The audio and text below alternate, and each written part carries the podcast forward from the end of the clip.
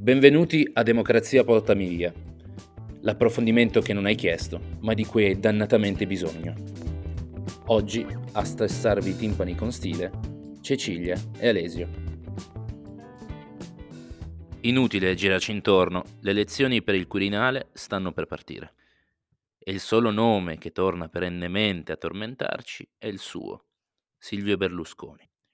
Colui che vorremmo non nominare ci crede è pronto e manca solo il video registrato dietro la scrivania di ciliegio che ci annuncia lo faccio per il bene degli italiani. Sembra incredibile, ma è davvero un candidato alla presidenza della Repubblica. Come se avessimo dimenticato chi è Berlu, che cosa ha fatto e che in condizioni ha ridotto il paese. Eppure la destra che ci ritroviamo lo vuole sul più alto colle di Roma, a firmare Dio sa solo che sfaceli. Noi speravamo che nessuno avesse il coraggio di proporlo sul serio, ma Salvini ci ha smentiti subito. Si sta già organizzando una strana cricca che tiene più o meno insieme Lega, Verdini, Meloni, Dico più o meno perché sono tutti bravissimi a sfilarsi appena le cose si fanno difficili. Ma visto che per il momento il rischio di ritrovarcelo Presidente della Repubblica esiste, facciamo un piccolo riassunto della saga di B.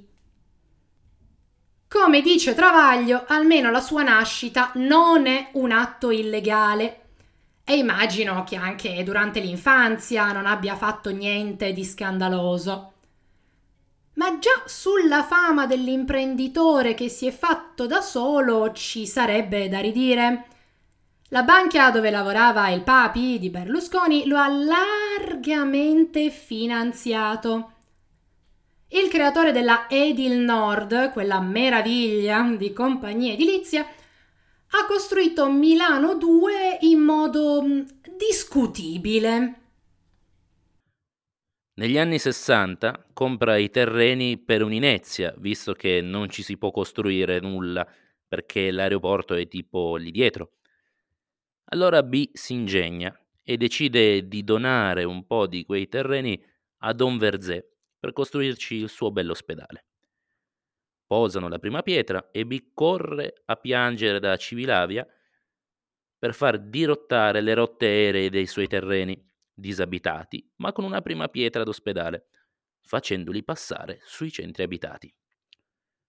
Sembrerebbe follia pura, eppure non si sa come B ci riesce e Milano 2 esiste.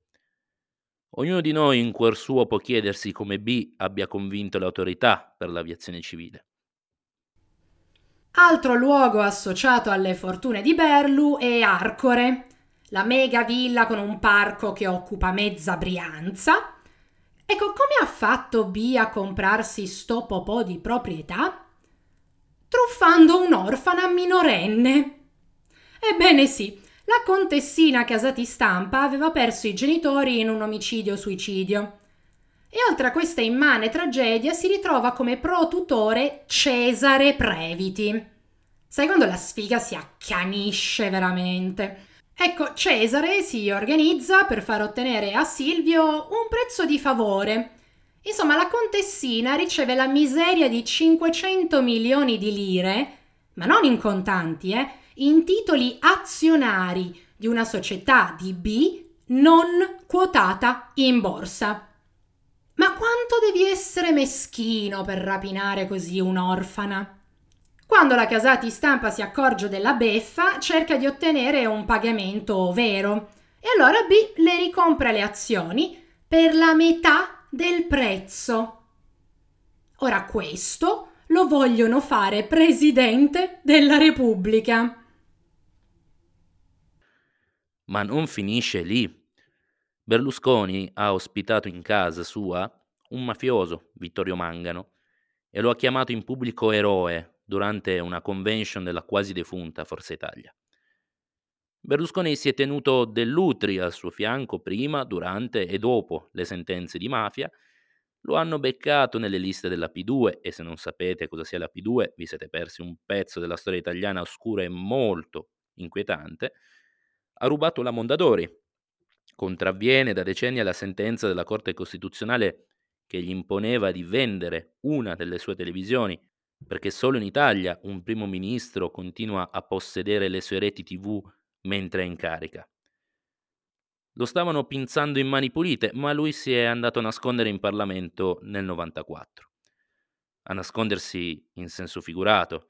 B è sempre stato un assenteista incredibile, a meno che non gli si parlasse di lui o di qualche legge che gli serviva. Quando era al governo ha fatto qualunque roba gli tornasse utile. Pare ci siano tipo 60 leggi ad personam di cui possiamo ringraziarlo. Ci ha fatto fare figure terrificanti in tutto il mondo perché è incapace di fare il serio e ha bisogno di stare al centro dell'attenzione sempre. Tanto per darvi un'idea della reputazione di Berlu nel mondo, esiste un podcast in inglese, ripeto in lingua inglese, fatto da una giornalista inglese che parla solo dello scandalo del Bunghia Bunghia. Ah, dimenticavo, è un pregiudicato per frode fiscale, che vuol dire che ha rubato, non pagando le tasse come noi comuni mortali, talmente tanto e per talmente tanto tempo che la prescrizione non l'ha salvato. E voi questo lo vorreste vedere come supremo rappresentante dello Stato? Difensore della Costituzione? Presidente del Consiglio Superiore della Magistratura? Ma davvero? Grazie di averci ascoltati. Alla prossima!